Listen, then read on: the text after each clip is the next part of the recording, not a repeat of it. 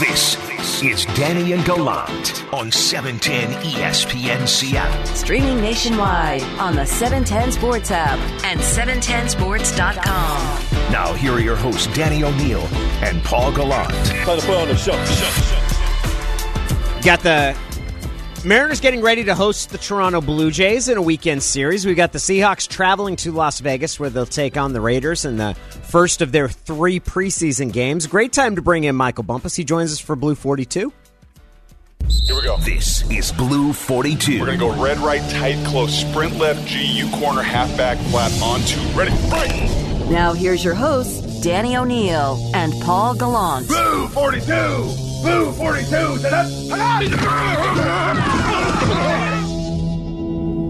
Bump, since becoming a father, have you become stronger? Yes, off top, you there's two things you become stronger, right? When you have kids, and then when you hit 30, you're like, all right, I got that grown man strength now. For some reason, my grip strength is just awesome. I can just I can lift a car if I needed to if my kids were in harm's way. Definitely have dad strength. I like it. Marco was talking about that. He said he'd been waiting for the dad strength to kick in. It's it's a real thing. Um, it's something I'll never experience because I'm not not having kids. But I know that to to the very end, I recognize that my father was not someone to ever be trifled with, and that yeah, you you challenge your old man at your own your own risk. Because even if you think all things are equal, they're not going to be because dad strength's going to kick in. They got that mental too. That, that mental. Oh power. yeah, yeah, make you feel like a five year old, just like that. Maybe I should have kids so I can have better gains. Hmm. uh, question one, Michael Bumpus. What do you like most about the pieces in the Seahawks secondary? Because that's probably what we're going to be focusing on, I would imagine, the most Saturday night in Vegas. Because there are a lot of guys that I think have a legitimate chance to both start and play this year. Man, it's it's a variety pack. That's what I like about it. You have your your tall, longer corners. You have Tre Flowers. You have Witherspoon.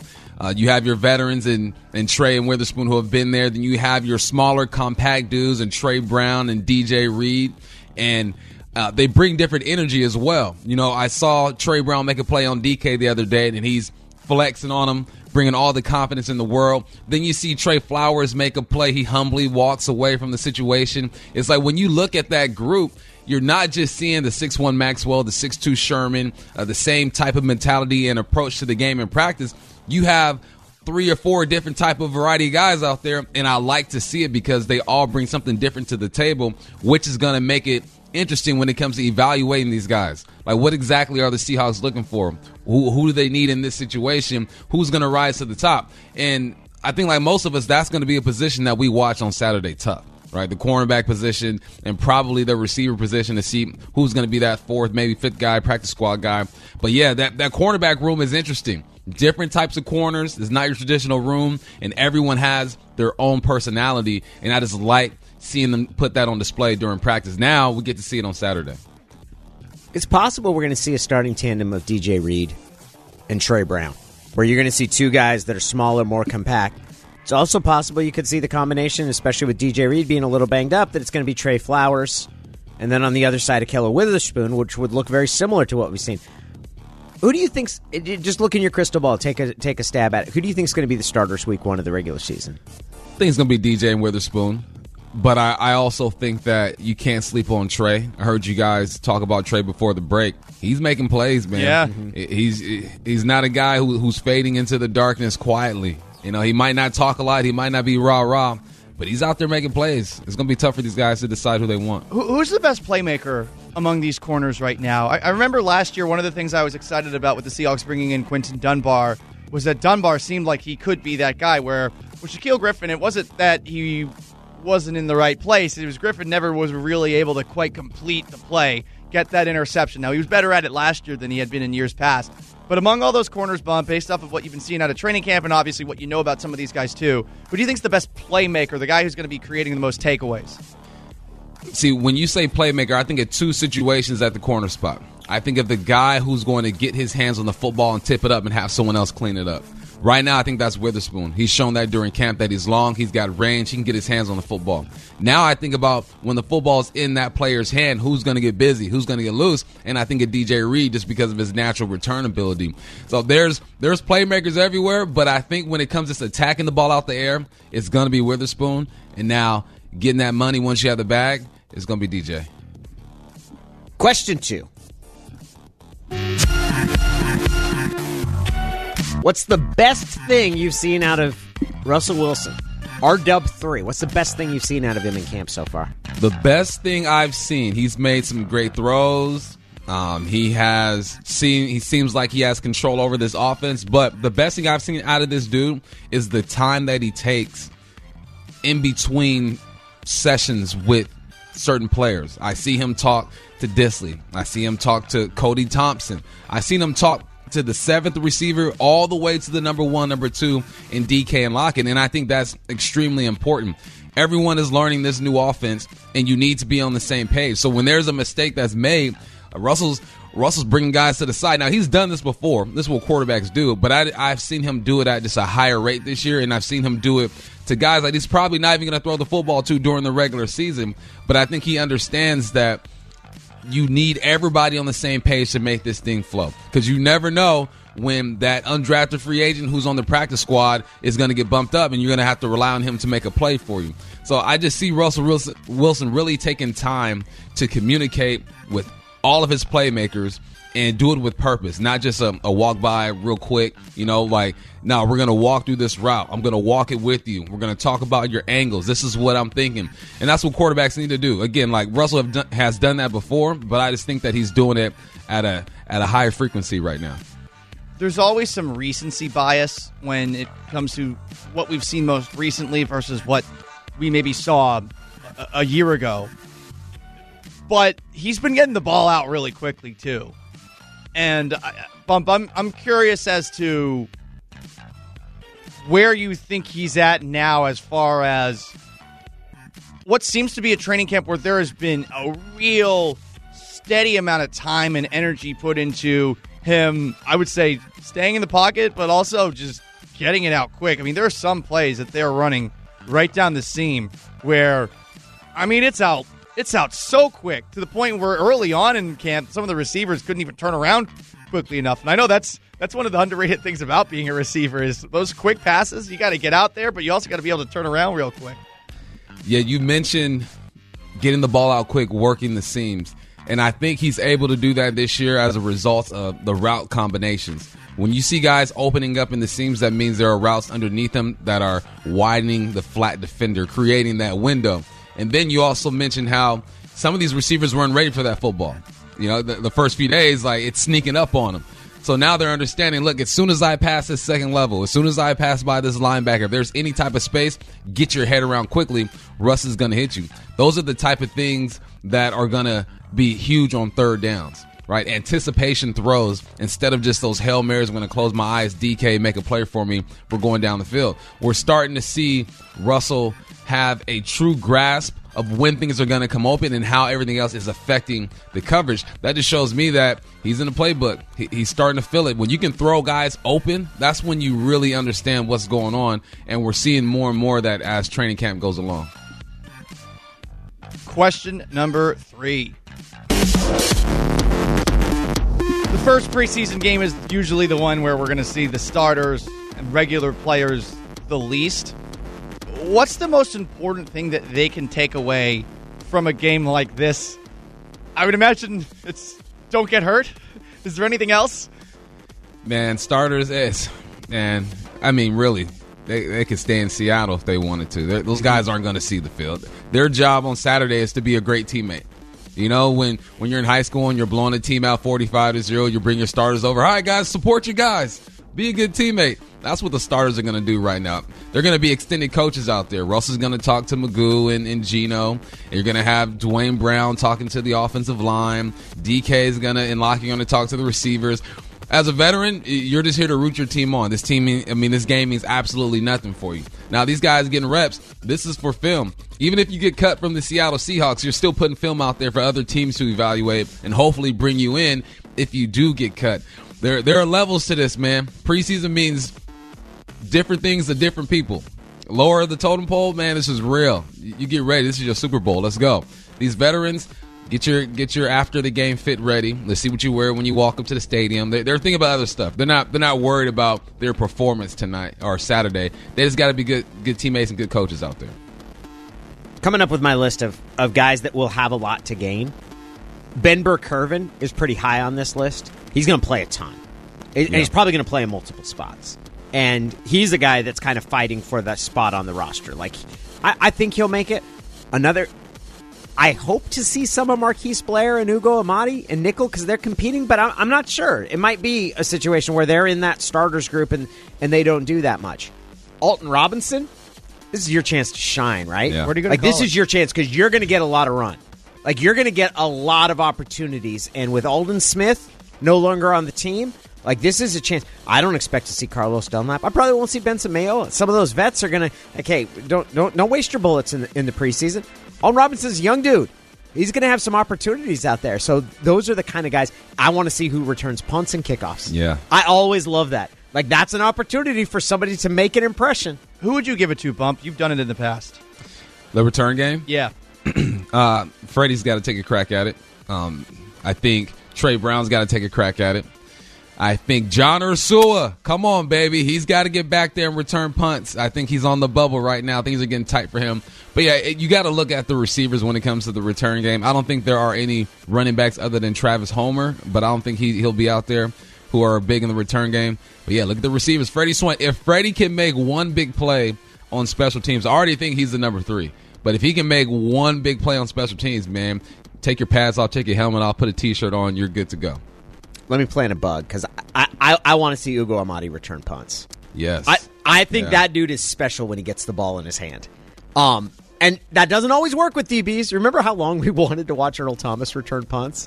And then he went out there and it was just kind of a circus. Like it was, he was catching balls he shouldn't have been catching. Like it was, it, it was not good. But I, I want to see, and I because I think Ugo, I think Ugo's pretty special when he gets the ball in his hands. Yeah, I believe he has a couple returns to the house with Oregon, and then he has a couple pick sixes as well. I mean, you look at it at his body, the way he's made up. He looks like a guy who would be great in the return game. Yeah, I like that. Ugo, get out there. How many guys have typically returned kicks at the NFL level, at the college level? Because I would imagine that a lot of guys that end up getting taken have done it in some way, shape, or form. I mean, DeeJay Dallas is somebody who at Miami he he has returned a punt for a touchdown. I know, and uh, I imagine if D'Wayne Eskridge was healthy too, that he would be factoring into this too. Well, you, you have to look at guys who have done it because you have to want to return kicks too, man. Yes, you do. I mean, that, that's some pressure back there. I think it's easier to return uh, kicks, like kickoff returns, Yes. just because of the way the ball's I hit. agree. You got a lot more time. You got some guys Easier in front to of catch. you. Yeah, punt returns. You gotta you gotta want to do that, man. If, if you're shook out there, it, you'll be exposed fairly quickly. Kickoffs, you're going to get blown up at some point, though. Yep. At some point, you're going to you're going to be hit by a man running full speed while you're running full speed. it's True, a different dynamic with punt return. like with kickoffs, you are going to get creamed at some point in a way that you've never been hit before. I, I don't know though. I, I feel like with kickoffs, you, you have so much. You can see everything develop so much more easily than with a punt. With a punt, I, I feel like punts are just absolutely terrifying. Well, you got to think with with punts, the ball isn't going as far, so guys are getting get, getting down there and they're breaking down. Right, you're you're you're coached to break down and make the tackle. Kick returns, you have a guy that's in the R five, the L five, L four. Their job is just to be a missile and go and blow stuff up. Like it, it, your job is just to, to create havoc.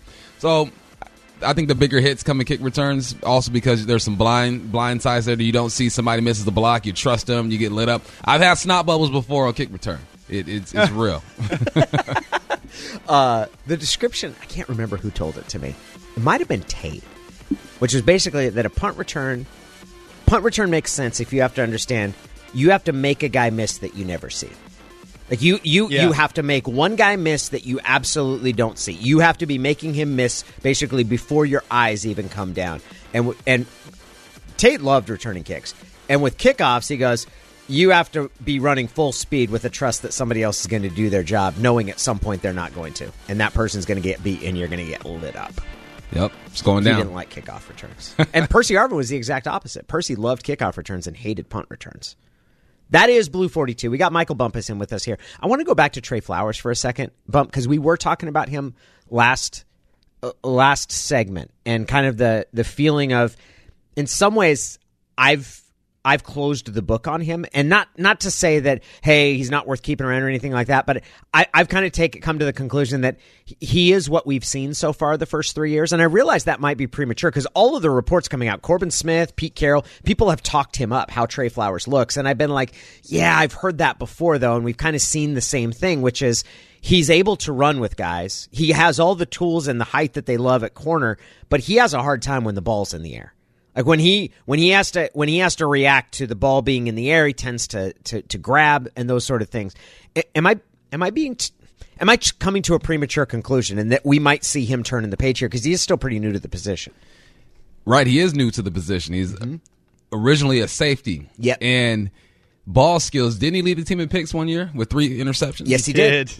And you know he he does he is good in the screen game. He identifies screens. He gets downhill really quickly. I think that as guys get older, we tend to kind of focus on the things they aren't good at, mm-hmm. right? If they're not superstars, they're not starters, then we start to nitpick. There are things that Tre isn't the greatest at, but there are things that DJ is not the greatest at. There are things that Bobby's not the greatest at. I think we got to give this kid a chance because we can't ignore what he's doing. We can't see him in camp making all these plays and be like, oh yeah, but I already know who he is the Hawks do a great job of allowing guys to develop. I think this is a huge year for Tre Flowers. I've seen some development in his game. I think he looks confident. He's got to put it on film on Saturdays, but there is a sense of urgency when it comes to Tre Flowers. I just think that he's doing all the necessary things to to be in the fight right now. I'm curious because it's also a confidence thing with him, but the guy he's competing with, that's also, I would say, the closest skill set wise, even size to him is Ahkello Witherspoon, and, and that's someone that has had the same questions before in San Francisco. At the beginning of the 2019 year, he looked awesome. He gets hurt, he comes back, and everyone was questioning his confidence the rest of the way. And then he sort of fell out of favor entirely with the 49ers and became a bit of an afterthought in their secondary. So yeah, between those two, yeah, and, and, Flowers definitely has an opportunity. I mean, one of the things that has definitely been beneficial to him has probably been that DJ Reed's been banged up, that he's been getting as many extended reps as he has, and he consistently has been finding himself at camp lined up with DK Metcalf across from him, and I I like how feisty he has been. And maybe that is a sign that he's getting a little bit more confident at the position a couple of years later. But again, it is training camp, and you know you got to take everything with a grain of salt. And also, DK seems to get the most out of everybody. Yeah, D- DK is going to eat. I mean, if, if, you if you lose against DK, don't don't beat yourself up, buddy. That, that's DK. Um, there's no denying Tre Flowers is going to be on the team, right? He, he, yeah, yeah, he's, he's going to be on the squad. The There's no doubt about that. It's all about all right. What's your role going to be? Yeah. And if he is that third corner, that's still an important role because he's going to play. He's going to get opportunities out there. I think if he can just stay consistent and position himself in a place to where if anything were to happen, he's the first guy coaches are looking for. He's going to get another opportunity during this season to kind of solidify himself and get more reps. I just I just love the competition in, in that room overall. It is Danny Gallant. Michael Bumpus is with us for this hour. Uh, Bump will also be hosting the Seahawks pregame show tomorrow before Ooh. their preseason kickoff. That's right. Going to be there with Paul Moyer as well as Robert Turbin are going to be part of that pregame show. Turbo, yep. Should be very fun to listen to that. I thought we'd broaden our perspective. Our, our training camp coverage brought to you by Precor Home Fitness take a look at the rookie quarterbacks. It's a good time to kind of get caught up on what rookie quarterbacks with the other teams are doing. Start in Chicago, where Justin Fields, who was the first round pick of the Bears, he's going to start, and actually Matt Nagy has said he's going to play into the second half. Now, it's different this year because you have only three preseason games, so you're not quite sure. Are teams lopping off the first or the fourth preseason game in their usual play, playing time? And Andy Dalton is still there. Clayton told us this morning, look, Andy Dalton's the starter. You're not going to have. I don't know, man. This kind of seems to me like if you talk about different paths to becoming a starter, this seems like they might be seeing whether or not Justin Fields can handle that from the jump. If Justin Fields goes out there and impresses, I mean, like goes 16 for 21, 175 yards, and one or two touchdowns he's going to make these coaches have a difficult conversation. I know it sounds good and it looks good. Andy Dalton, we're going to go with the veteran, but I mean, I think having guys sit is so overrated to me. I mean, just let these dudes go. You drafted him for a reason. Unless this guy just doesn't have a grasp on the playbook and he's nervous in the huddle and he's not a leader, then you let him sit. But something tells me Fields ain't like that. And if he goes out there and balls out, there's going to be a conversation. And that's why football's day by day, week by week. Things change dramatically. No one thought Russell Wilson was going to be the guy when he came into here. You give him opportunities during the preseason and you see what, see what happens. I'm not sold that Justin Fields will not be the starter. I think that he is in the mix right now, and I think that Andy Dalton. We talk about pigeonholing the guy. We've all pigeonholed Andy Dalton. Like we Yes, all, sir. we all think we know exactly who he is. That's He's why turkey we're bacon. giving just turkey bacon. He's turkey bacon. That's he why can we're play the Fields a part at breakfast, but he's not convincing anybody. He's not fooling anybody. Like you, you, you're you're you're hungry. He'll fill you up. He'll eat up those minutes. But he is turkey bacon. He's not gonna he's not gonna trick anybody into the idea that he's a franchise quarterback. It's a waste of everybody's time to put Dalton out there. We know what he No, is. We, it's- Danny, we know what he is. He's, he was awful You're last year. Here's why it's not a waste of time, though.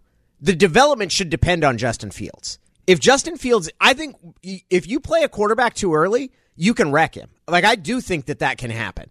It's a, if Justin Fields is ready, I agree with you. Do not sit there and say, "Oh, we've got to give Andy Dalton a chance." But Justin Fields might be in a spot where he's better served by becoming the starter week nine instead of week I, one. I mean, that's fair, but Chicago's not so bad that it's like throwing Zach Wilson out there with the Jets. You know, where I feel like there's a lot of potential for disaster there because he's on a he's not on a team that's not very good.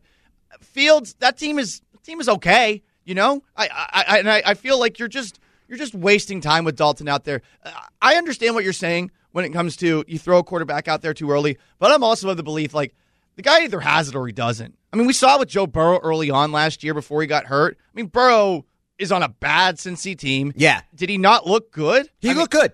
He Yeah. did look good. What do you think, Bump? Can you wreck a quarterback by playing him too early? You can, but that's why you're a coach. That's why you have to trust in your evaluation. Who gives you your best chance to win? And the Bears are in a position where they got to win right now. Nagy ain't got a couple years to sit back and let, let's develop these guys. It is not like Fields doesn't have options. He's got Allen Robinson. He's got Goodwin over there. He has a decent running back in Montgomery. Like it's not like he's going out there and he's being asked to be the savior. If you put him in position to be successful, it could work.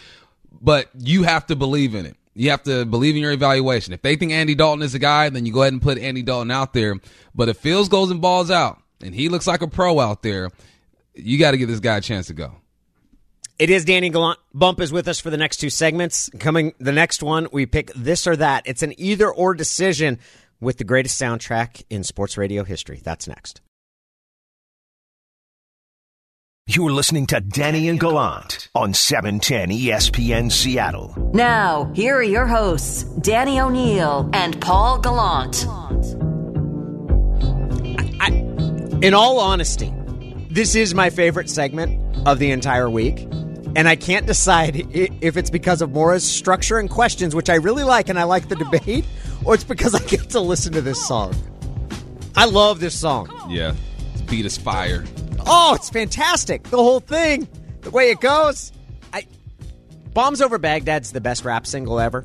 Like I, I think that's it sounds it will always sound like it was made five years from now. Like it, it's from the future. But that this is a pretty hip perfect hip hop song.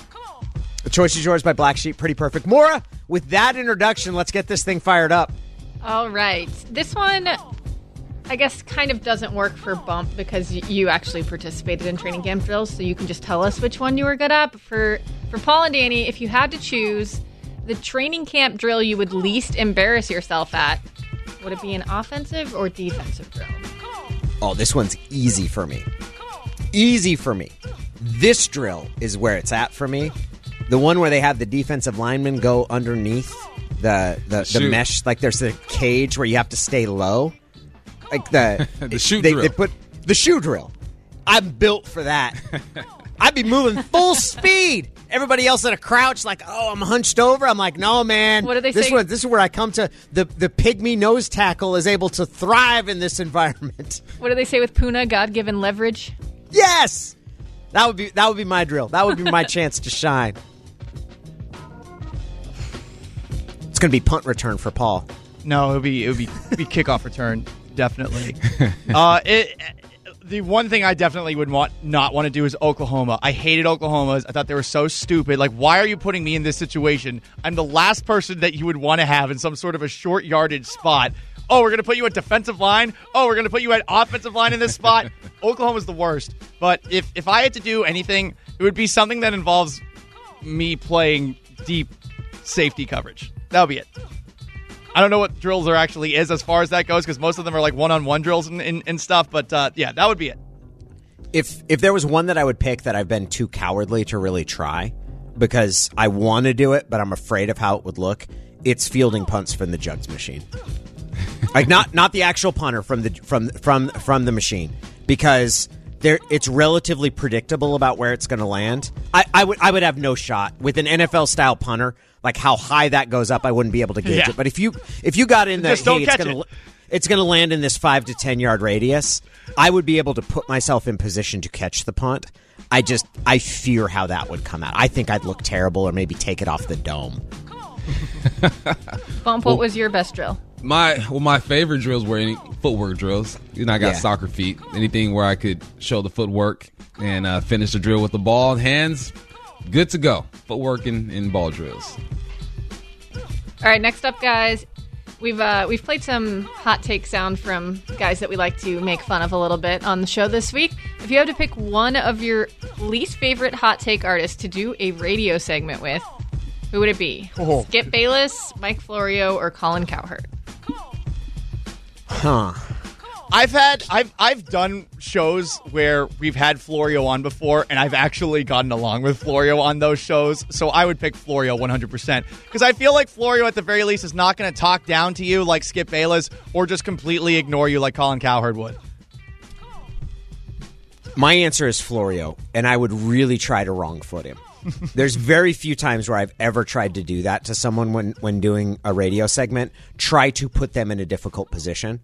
I, I would I would try very hard to do that. Would be my choice, and I would do the best segment is Cowherd because say what you want about him, and I think he says a lot of things that are strictly designed to how do I get attention today. It's not about accuracy, it's not about authenticity, but he laughs at himself exceptionally well. If you ever, he's been doing stuff with Bill Burr recently, mm-hmm. where he'll come on and Colin will make himself the butt of the jokes, and he's really good at it. Like Colin, Colin is. I think Colin is disingenuous in his opinions in that he doesn't care about logical consistency. He only cares about what's good good sounding today. But Colin sounds Colin's Colin's the best there is at hosting a radio show. I, I, I won't disagree with that, but he there's no he's not listening to a word that you or I would say. Like Bump, that- maybe that- he's not yeah, listening maybe, to us. maybe that's true. But like with Bill Burr, so like one of the things that Colin said to him was, "Hey, Patriot fans." They're annoying, but they at least seem to be true to their team, and, and like they're really dogmatic about it. Red Sox fans, they'll turn on you, and they end up anybody that leaves the Red Sox, they end up hating the Red Sox. Like most Patriots fans don't hate Brady, and Bill Burr just goes back and he goes, "What? do you think we bus in different guys to cheer for the Red? They're the same people. You're talking about the Re- Patriots fans or Red Sox fans, and Cowherd's laughing and playing along with it. Florio has no sense of humor and is a disingenuous, uh, egotistical, absolute troll. I- you know what? I, I in radio he has not been that way, but maybe it's with the select. I, few I would do my best to try to make him look as bad as possible. I'm going with I'm going with Skip Bayless just because Skip! Whoa! I know that I know how to get under his skin. I just watch Shannon Sharpe do it every day. You got to cut him off. You got to talk loud, and then once he gets going, you just laugh at him, and he gets even more frustrated. I just love the way Shannon kind of pokes at him, and I think it'll make for for good radio. So I, I would go with Skip. Try to get him riled up. Talk about the Cowboys, all that good stuff. Have you seen other people with Skip's personality? I have not come across many people in life with that that behave the way Skip does. No, I don't think I have. I like, like that it, though. idea of Shannon providing the, the, the antidote, though, how you deal with him, how you navigate that. That was a wild card. I wasn't sure anyone was going to go with Skip. I could see you doing it though, Bump. You can handle it. I'm impressed that you watch. All right, next up, Ryan Fitzpatrick told Robert Mays of TheAthletic.com, uh, quote, I have a ton of respect for Dolphins coach Brian Flores, and we have a good relationship, but I thought it was a joke at first. We're putting Tua in. I was floored. I was in total shock. Uh, talking about last year, does does Fitzpatrick have a point, or does he need to move on now that he is on a different team and we're heading into a new season? he- he's got a point, man. Anytime a football player has a job that he's doing well and gets replaced by someone who is not as capable right then as doing the job, you got a right to be puzzled and angry because it chafes against everything you're taught as a competitor, right? And I get what Fitzpatrick is looking at, which is, dude, our team's pretty good. We might make the playoffs. And you're choosing to put in someone who's not as good as me at the most important position. And yeah, maybe that you're doing it with an eye toward what happens a year or two from now, but this is against everything we've ever learned as competitors. I get where he's coming from. Doesn't mean I think the Dolphins were wrong, but I I get why Ryan Fitzpatrick can't get over that. This is the guy who's played for like 28 teams. He knows how this goes. They draft their guys. He they're gonna play them. When I was in college, Alex Brink took Josh Swogger's spot. And Josh Swogger wasn't playing bad, but Alex Brink was recruited by our offensive coordinator, so he wants to see his guy in. Quarterback position, it's it's relationship based too, man. You're gonna live and die by your guy. And I think the Dolphins were like, all right, if Fitzpatrick keeps this up, we're gonna have to have this young man sit even longer because we're going to get pressure from everybody. So I understand why he's frustrated, but he knows the business. He's been around way too long not to understand what's going on. They were winning though, and I I look at Tua. I have questions about Tua that I did not have after seeing him at Alabama. I thought for sure he was a lock to be good. I, Can, can I, he fling the ball downfield? I mean, that's honest question. Can that can that dude throw the ball downfield? Because he couldn't last year. And they've got a lot of guys who are best downfield right now. I mean, all their wide receivers are like, hey, they're burners. You know, you bring in Will Fuller, uh, you you um, uh, draft uh, was it Jaylen Waddle that they got a, as wide receiver, right? Yeah. So uh, we're gonna find out pretty quick. I did like the idea of Fitzpatrick being the closer, though.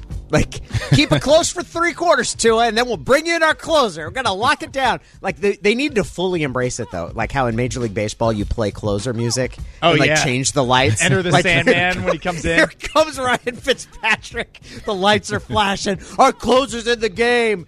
I think uh, the the the longtime closer Trevor Hoffman for the for the uh, Padres, he'd come into Hell's Bells, something like that. That is this or that. Uh, I might be the only person in the world that thinks that's the best segment we do each and every week. But once again, I thoroughly enjoyed it. Appreciate it. it. Thank you very much, Mora, and thank you to the Black Sheep for providing impeccable musical accompaniment. What are you most excited about Saturday? We'll talk about that as well as maybe a little more dad strength with Marco Gonzalez next.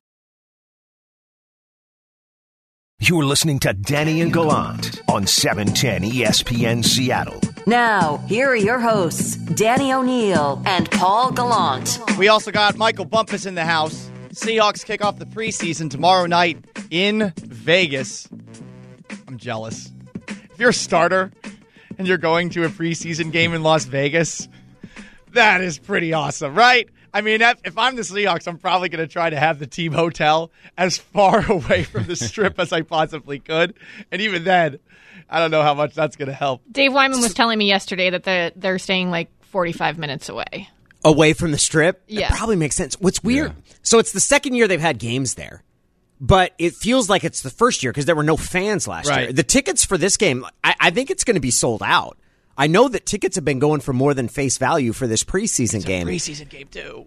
it's a it's going to be a weird having a team in Las Vegas is weird. Like it's it's very very strange, and I don't know what that's going to be like. When I covered the NBA, and it was when the Hornets first moved to New Orleans, and now they're the Pelicans. But there was all this talk about like, oh man, like watch what teams' records are after they play in New Orleans. Like watch what they do in their next road game after play because it's going to be and it was like teams teams were a disaster after they played in New Orleans because guys are going to go out there. I, the NFL is more tightly regimented. Like guys, it's harder to go out the night before a game. There's still, man. Like the one thing about Vegas is you don't have to wait until 10 p.m. for stuff to start happening in No. town. Like No, if you sir. get three hours on the town in mid afternoon, you can go find a lot of different things to occup- occupy and entertain yourself. You can do anything you want to do at any time of the day. Yep. in Las Vegas. That's basically Las There's not even a cutoff time at the bars, right? It's 4 a.m. That's exactly what it is. Like it, it can be midnight at any point in the day you want it to be. 5 a.m. You could still be having yourself a wonderful time there. I'm, I'm also curious, and look, it's a preseason game, but this does seem to be one of the worst possible scenarios. Say this was a regular season game for having a team in Las Vegas, because it's pretty easy to fly from Seattle to Vegas as someone who's done it a couple of times since moving here. I mean, you can get a pretty good deal on Southwest to go from Seattle there, and it's one of the better traveling fan bases in the NFL as well. So if I'm Vegas, it's the games against like those West Coast teams that actually could travel well that I would hate. And I guess the good news for them is there aren't that many, but still, when you're in the AFC West, you got Chiefs fans who are probably going to be traveling. You got Broncos fans too. Like those two fan bases actually care. I'm Dude. I'm wondering what it'll be like for them. You are underestimating the national appeal of Vegas. This is not like, hey, West Coast fans are going to plan their. But I mean, it will that. be easier, like easier probably than for any fan base than that for for what someone that's nearby, right? Because I mean, we're talking like a two hour flight for some of these places. Yeah, but but it's not like there's a shortage of people going to Vegas anyway. That's now true. you're saying Yeah, like NFL football fans, you got a chance to travel to Vegas and see. I think this is that's going to be how the dynamics of that fan base plays out, and how many are Raider fans, and how many are out of town fans who want to go to Vegas for the weekend and tuck in a football game while they're there. I'm fascinated to watch it.